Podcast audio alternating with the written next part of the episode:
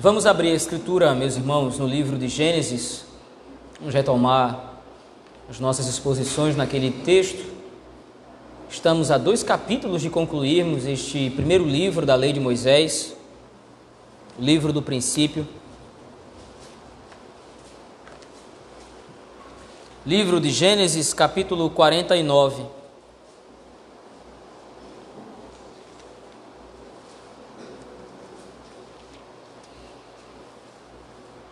Com a graça do Senhor, meditaremos ao longo de todo o texto.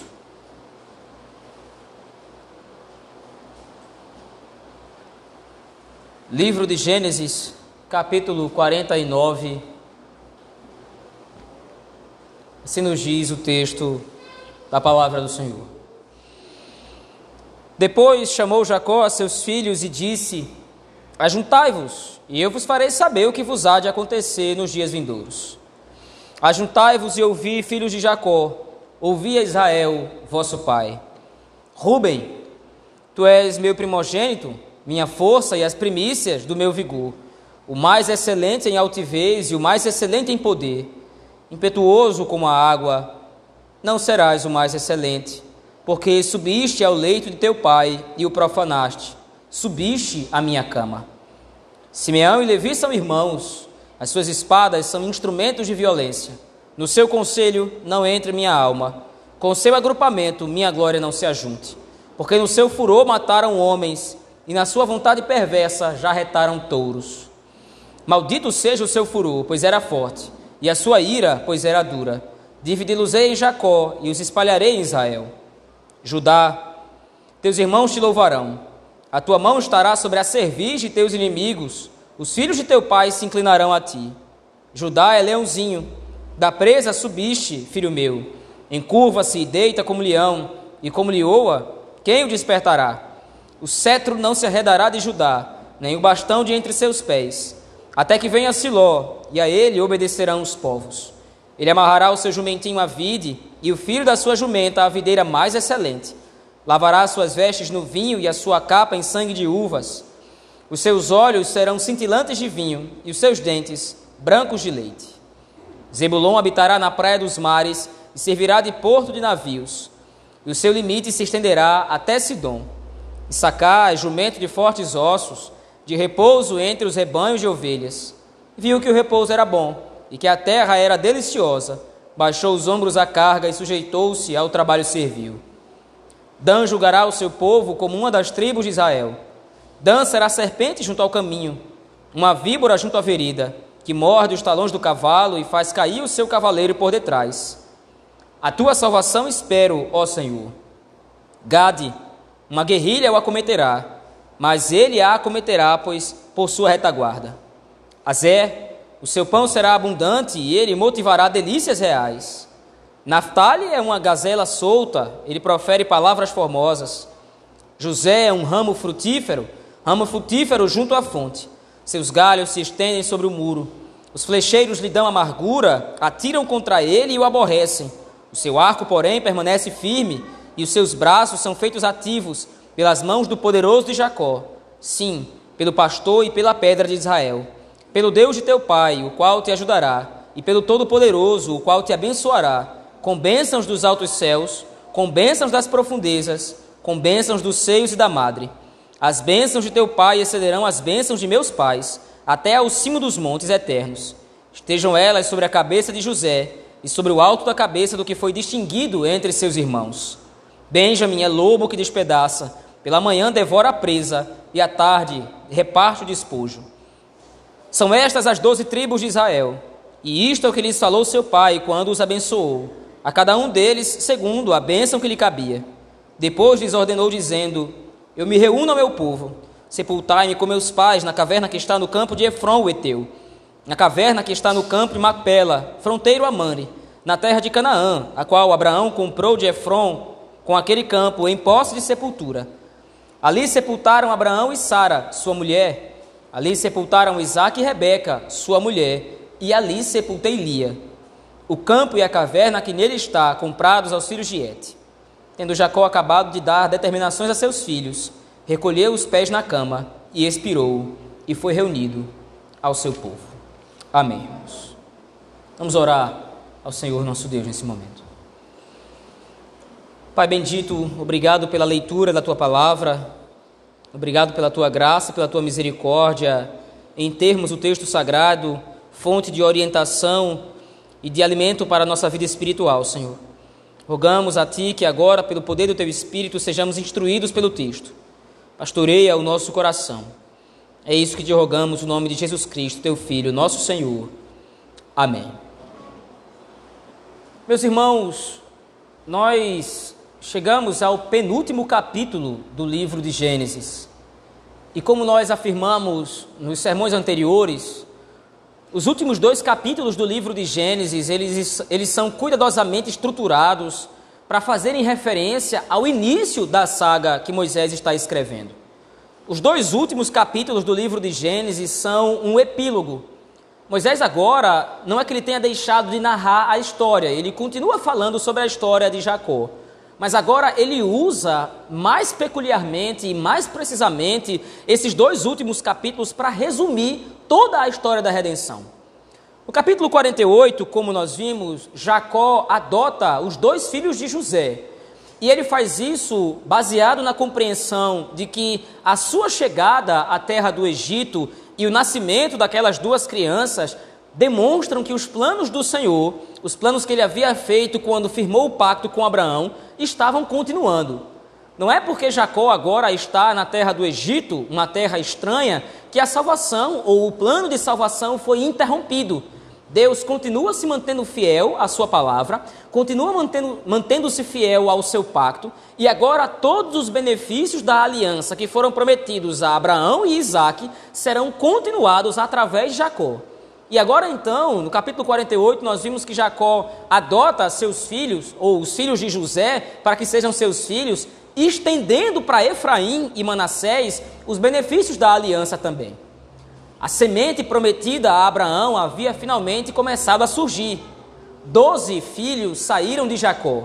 E agora, os filhos de José também demonstram a mesma inclinação do Senhor em tornar próspero o seu povo, mesmo estando numa terra estranha, terra que futuramente será hostil ao povo de Deus. Agora, no capítulo 49, a noção continua a mesma. Jacó está vendo o crescimento da sua família, o crescimento da sua prole, e no final da sua vida agora ele olha e enxerga seus 12 filhos como cumprimento da palavra que o Senhor havia dito a Abraão. E a intenção então de Jacó agora é de estender bênçãos aos seus filhos. Mas lembre-se bem, nós estamos diante de 2 episódios, ou pelo menos estamos diante de 2 cenas que são muito peculiares no livro de Gênesis, principalmente a partir do capítulo número 12. Todas as vezes que um patriarca está perto de morrer, ele confirma o pacto ao seu personagem posterior e demanda bênção sobre ele. Quando Abraão estava próximo de morrer, ele anunciou a sua bênção sobre Isaque. Quando Isaque estava velho e farto de dias, ele anuncia a sua bênção ao seu preferido, achando que este era Esaú, mas o Senhor providencialmente faz com que a bênção recaia sobre Jacó. Agora, novamente, a cena se repete. Jacó está perto de morrer. E ele precisa, então, pronunciar a sua bênção sobre o personagem seguinte. A bênção do Senhor, a bênção do pacto, a bênção da aliança, precisa passar de um personagem para outro através do pronunciamento de uma bênção. Porém, como os irmãos podem ver a partir do versículo 1, a intenção de Jacó parece ser peculiar nesse texto, diferentemente de seu pai Abraão e de seu pai Isaque. Veja aí versículo 1. Depois chamou Jacó a seus filhos e disse: Ajuntai-vos, e eu vos farei saber o que vos há de acontecer nos dias vindouros. A bênção de Jacó aqui não é simplesmente o anúncio da permanência da fidelidade do Senhor ao seu pacto e à sua aliança aos seus 12 filhos. Jacó agora, ao abençoar os seus 12 filhos, está profetizando sobre a vida deles. E a profecia de Jacó aqui, ela é diferente do que vai acontecer geralmente quando os profetas se levantam para anunciar a palavra do Senhor. O ofício profético no Antigo Testamento está mais relacionado à aplicação da lei do que propriamente prever o futuro. Os profetas no Antigo Testamento, profetas como Isaías, Amós, Abacuque, Daniel, Oséias, eles não estão tão preocupados em prever o futuro. Ou o centro da mensagem dos profetas no Antigo Testamento não é simplesmente antever o que vai acontecer, mas é aplicar a lei do Senhor sobre o seu povo, chamando o povo ao arrependimento e então preparando o povo para que receba a salvação do Senhor. Mas, nesse caso, especificamente, em Gênesis 49, Jacó funciona tanto como um patriarca, isto é, tanto como um pai da nação de Israel, como também como um profeta, no sentido de que agora ele está, através da sua bênção, predizendo o que vai acontecer aos seus filhos. Quando Jacó diz que a sua bênção revelará o que há de acontecer nos dias vindouros, Jacó não está dizendo que o que está sendo dito vai acontecer exatamente dessa forma ou literalmente dessa forma. Jacó não está preocupado em narrar fatos históricos que vão acontecer no futuro de Israel.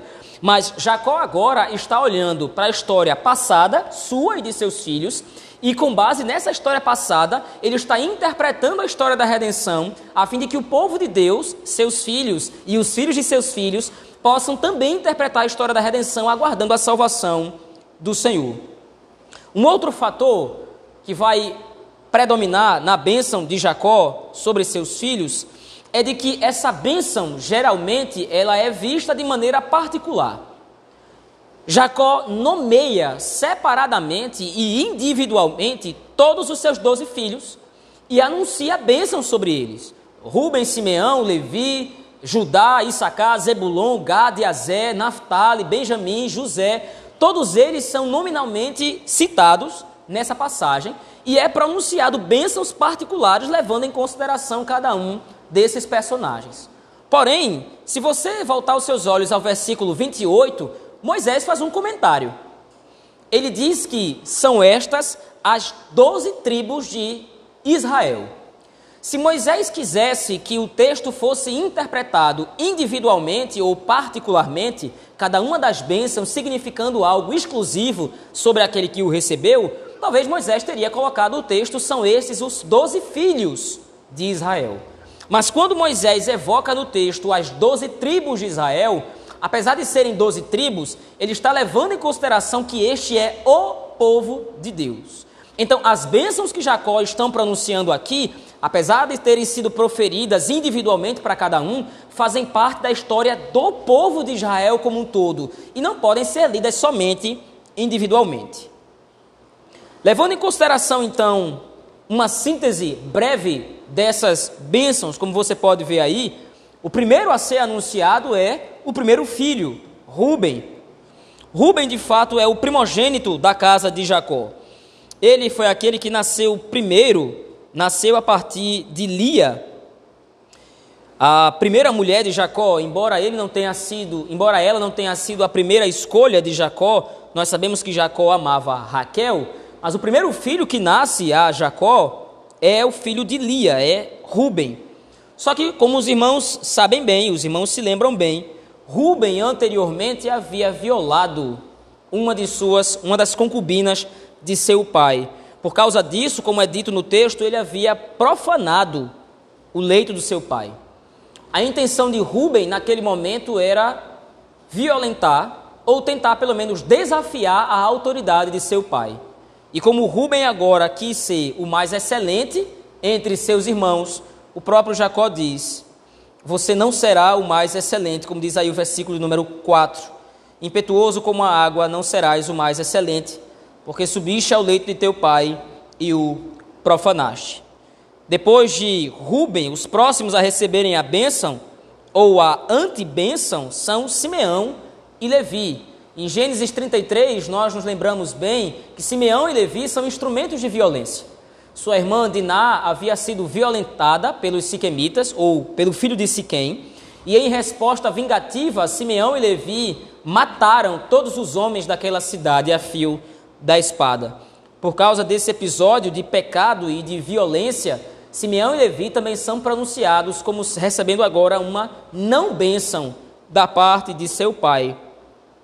Como diz aí no versículo número 6, no seu conselho não entre a minha alma, com o seu agrupamento minha glória não se ajunte. Zebulon, no versículo de número 13, recebe a honra de prosperidade. Ele vai ser o responsável por ser dono de portos em Israel. O seu limite se estenderá até Sidom, como isso de fato se concretiza. Da mesma forma, Aser e Naftali recebem também prosperidade da parte do Senhor através da bênção de Jacó.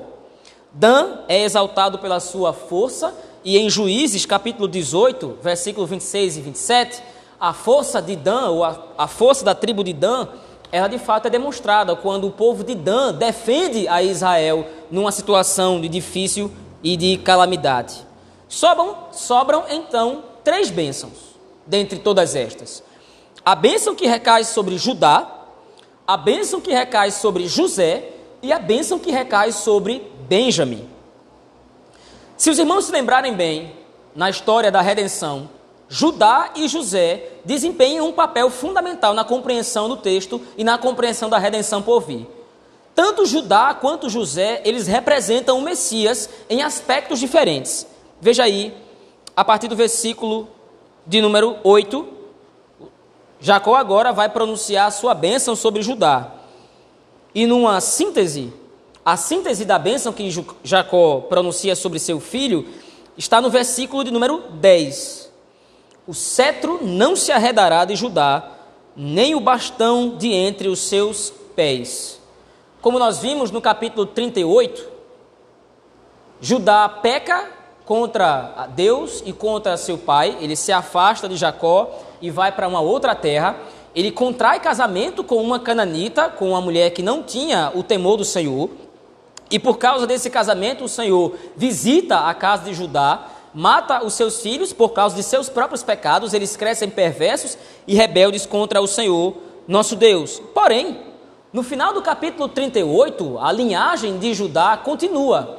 E a linhagem de Judá, como nós vimos, ela é rememorada no livro de Ruth, no capítulo de número 4. Judá é destacado como sendo aquele que vai ser o cabeça da tribo responsável por dar à luz ao Messias. É da tribo de Judá que virá o Redentor. É da tribo de Judá que virá o Salvador. E a obra da redenção, então, também é colocada no versículo número 10, numa frase curta, mas bastante comentada. O texto diz aí, veja aí, final do versículo 10, nem o bastão se arredará de entre seus pés, até que venha Siló. Talvez alguma versão dos irmãos esteja diferente, mas a palavra Siló significa até que venha o que lhe é cabido, ou até que se cumpra o que lhe é devido. Jacó agora está usando o nome dessa cidade, ou está usando o nome dessa localidade, esse nome próprio, para lançar uma profecia específica sobre Judá. Quando Judá conseguir pôr a sua mão sobre a cerviz dos seus inimigos, quando ele se inclinar como leão, e isso significa que ninguém vai poder resistir à sua autoridade, ele vai ser o maior de fato entre todos os seus irmãos. Quando isso acontecer, então se cumprirá tudo o que está dito a respeito de Judá. Se cumprirá todas as profecias a seu respeito e a salvação que foi profetizada sobre o povo de Israel será cumprida. Não é por acaso que no Novo Testamento, especificamente no livro de Apocalipse, quando João está de repente contemplando agora a grande confusão que está acontecendo no céu, porque não há ninguém para abrir o livro, desatar seus selos, não é à toa que um dos anciãos se vira para João e diz que ele não deve chorar mais porque se levantou o leão da tribo de Judá. Essa profecia que é dita no versículo de número 10 fala acerca de Cristo. Cristo é o leão da tribo de Judá. E agora esse leão da tribo de Judá tem como incumbência, de fato, cumprir todas as profecias a seu respeito, levando a cabo a história da redenção. O que nós estamos contemplando aqui agora é Jacó enxergando o final da história. É claro que Jacó não tem todas as informações sobre quem é Cristo.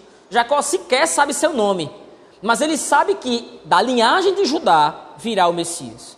Da linhagem de Judá virá o rei que governará todas as nações, inclusive seus próprios irmãos, e esse rei então será poderoso. Só que ele não será simplesmente um rei. A partir do versículo 22, Jacó direciona a sua atenção a José. E o resumo de toda a bênção que Jacó pronuncia sobre José está nos versículos 23 e 24. Veja aí, por favor, volte seus olhos ao texto. Os flecheiros lhe dão amargura, atiram contra ele e o aborrecem. O seu arco, porém, permanece firme e os seus braços são feitos ativos pela mão do poderoso de Jacó. Sim, pelo pastor e pela pedra de Israel. O que é dito de José é que ele terá êxito de vitória sobre seus inimigos. Enquanto Judá recebe o cetro de comando da casa de Israel, José, por outro lado, recebe a vitória, ou a predição de vitória sobre todos os seus inimigos. As duas imagens juntas, ou as duas bênçãos juntas, formam a compreensão que o povo de Israel precisava ter com relação à sua salvação. O Messias que virá não correrá o risco de perder a sua batalha. O rei que virá não é um rei como os outros povos, não é um rei como as outras nações. O rei que virá é um rei excelente e poderoso, que de fato será vitorioso sobre todos os seus inimigos. Em último lugar, a bênção que resta é a bênção de Benjamim. E especificamente essa bênção ela é interessante no texto porque Benjamim não foi colocado por último por ser simplesmente o último filho que nasce a Jacó. Benjamim foi colocado por último porque a sua bênção diz respeito a todas as outras bênçãos anteriores.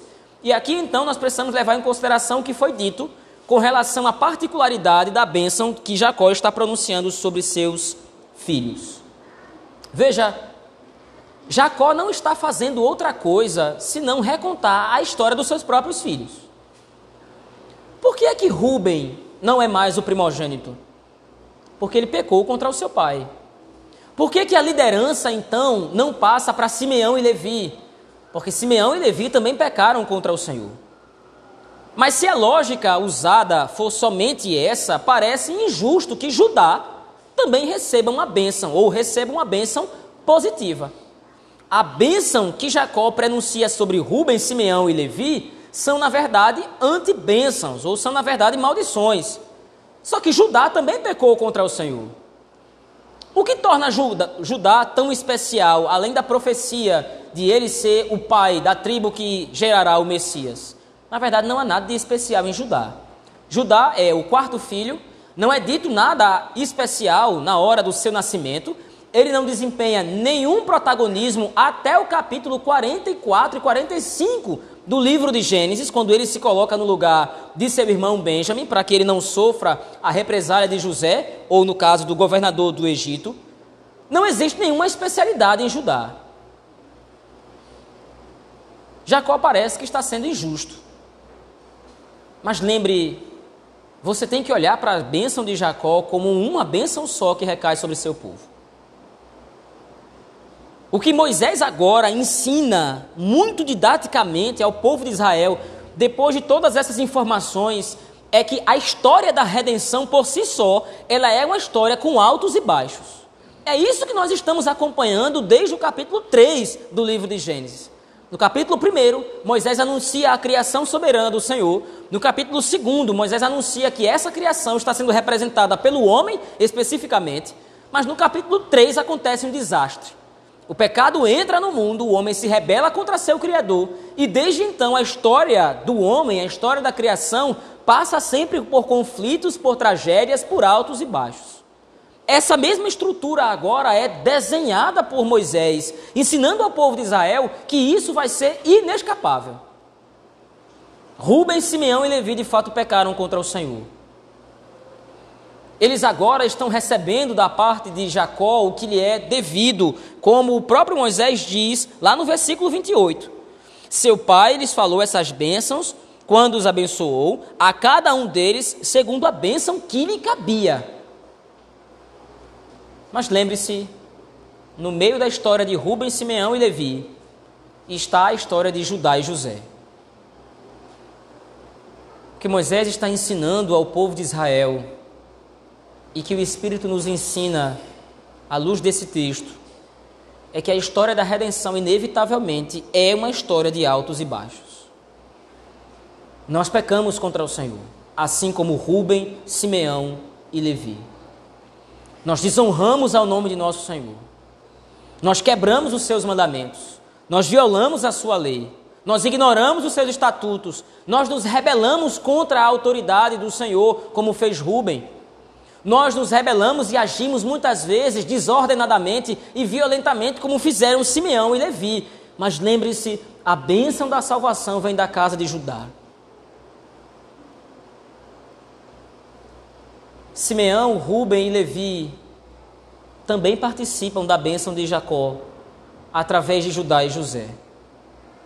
A esperança que o povo de Israel pode ter agora é de que a bênção do Senhor está sobre nós, nos amaldiçoando por causa do nosso pecado, e aqui há uma contradição aparente entre bênção e maldição. Seu pai pronuncia uma bênção sobre seus irmãos, mas sobre estes três personagens parece ser uma anti-bênção, mas o ponto é, eles de fato estão sendo penalizados por causa de seus pecados, por causa de suas transgressões, e isso nos lembra o capítulo 3 do livro de Gênesis. Adão pecou contra o Senhor. Adão transgrediu a lei do Senhor. Mas o que acontece então com Adão? Ele é penalizado. O Senhor chama Adão e agora anuncia maldição sobre ele, por causa da sua rebelião, por causa da sua transgressão. Maldita é a terra por sua causa. O suor do seu rosto você trabalhará e você obterá o seu sustento, até que você volte ao pó, até que você volte ao pó da terra, porque do pó você foi formado e ao pó você vai voltar. Mas no meio desse ínterim em que o Senhor, nessa situação em que o Senhor amaldiçoa Adão e toda a terra por causa do seu pecado e por causa da sua rebelião, quando o Senhor se volta para condenar e julgar a serpente, a palavra de maldição direcionada à serpente é uma palavra de bênção para Adão e para Eva. O ensino didático de Gênesis capítulo 3 é de que há esperança no meio do tormento. A esperança reservada para o povo de Deus, mesmo no cenário de pecado e de rebelião contra o Senhor. E é esse mesmo cenário agora que Moisés tem em mente ao redigir o capítulo 49. A bênção que recai sobre esses três personagens é a bênção que vai se espalhar para todas as tribos de Israel. Afinal, todas as tribos pecam contra o Senhor. Mas no meio da palavra de maldição está a palavra de bênção. O povo de Deus pode aguardar o leão da tribo de Judá. O povo de Deus pode esperar a rocha de Israel.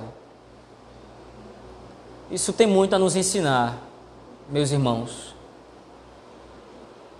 A nossa vida é a descrição clara do livro de Gênesis. Nós pecamos contra o Senhor, como disse anteriormente. Nós violamos os estatutos e os mandamentos do nosso Deus. E o que era merecido para nós, senão o julgamento, senão o juízo? O que era merecido de nós, senão a disciplina? Mas no meio da disciplina, no meio do juízo, o Senhor nos dá a esperança. A esperança de confiarmos nas obras daquele que viria da tribo de Judá, que cumpriria o seu trajeto, que cumpriria o seu ministério, que se sacrificaria por nós, que venceria todos os seus inimigos, que venceria todos os seus adversários, assim como foi profetizado acerca de José. E no final das contas, o que é dito de Benjamim, então é dito das 12 tribos de Israel. Veja, o versículo 27 é claro: Benjamim é lobo que despedaça, pela manhã devora a presa e à tarde ele reparte o despojo. Interessante que em hebraico, no versículo 27, essa última parte, ela não é direcionada simplesmente no singular, como se fosse dito somente de Benjamim. Ele reparte o despojo, na verdade é uma referência às 12 tribos. As 12 tribos de Israel partilharão da mesma bênção. Rubem, Simeão, Levi e Issacar, os 4 personagens que desonraram seus pais, os quatro personagens que foram uma vergonha para a história dos patriarcas de Israel. Os quatro personagens que atraíram sobre si a maldição do julgamento por causa de seus pecados. Agora podem esperar que na bênção de Benjamim eles também partilharão das bênçãos que foram anunciadas sobre Judá e sobre José. Por fim, a partir do versículo 28,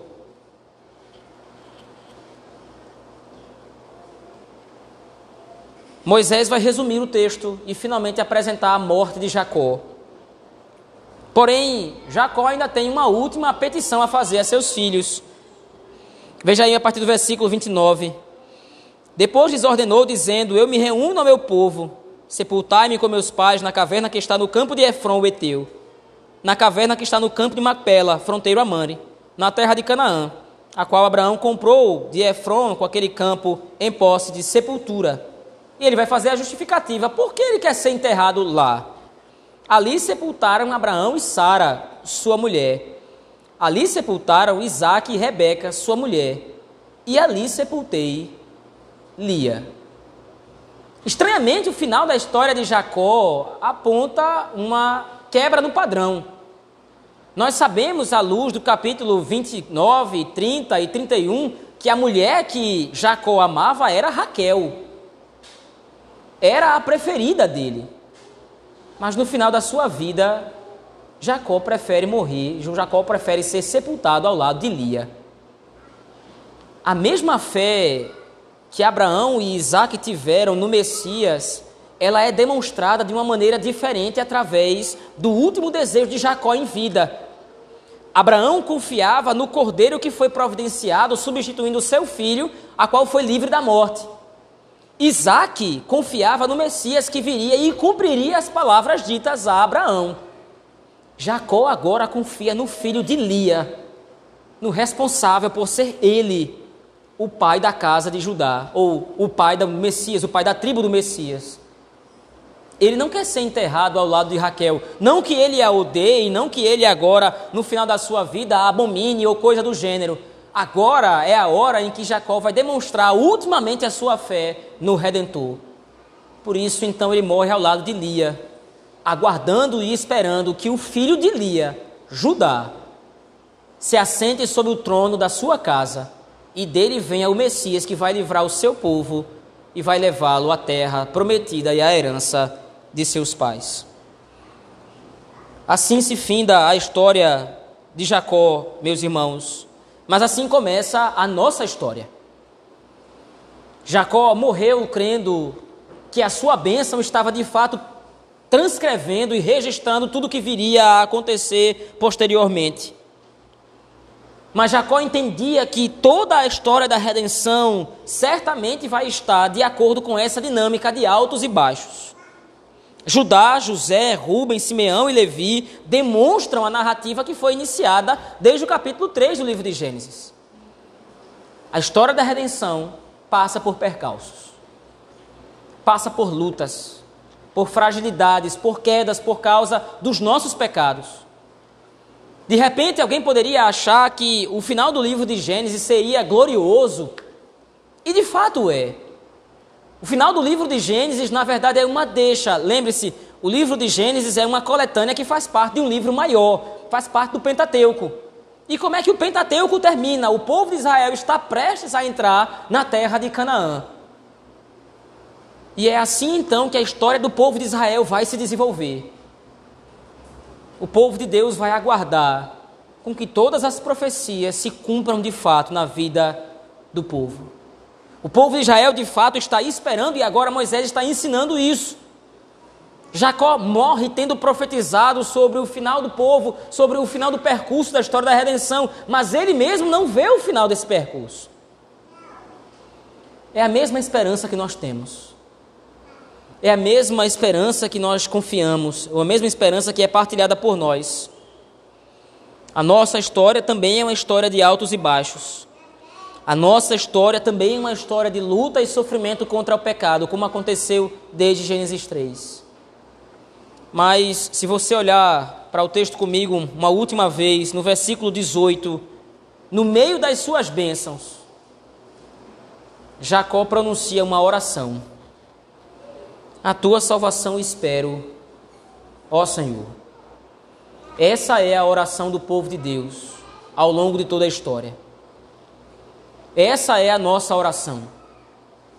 Nós estamos aguardando a salvação do Senhor, através do leão da tribo de Judá, através do herdeiro da casa de Jacó em José, aquele que virá e certamente nos levará para o gozo eterno da herança dos patriarcas. Vamos orar ao Senhor nosso Deus, meus irmãos.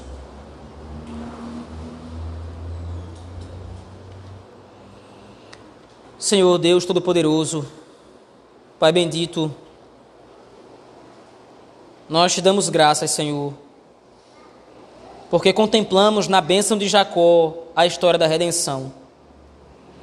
Os nossos pecados que nos envergonham, os nossos pecados que nos estigmatizam, foram completamente apagados e quitados em Cristo Jesus. O leão da tribo de Judá apagou a nossa vergonha. O leão da tribo de Judá nos faz usufruir de todas as bênçãos que foram ditas a respeito do teu povo, Senhor. Obrigado por nos fazer abençoados de fato em Cristo. Obrigado por nos tornar benditos de fato através do sacrifício de Cristo, o Messias que veio da tribo de Judá, que venceu seus inimigos, assim como foi profetizado e dito a respeito de José, nos garantindo o usufruto da herança dos patriarcas. Obrigado por isso, Senhor. Guarda esta palavra em nossos corações. É assim que nós oramos e rogamos no nome de Jesus Cristo, teu Filho. Amém.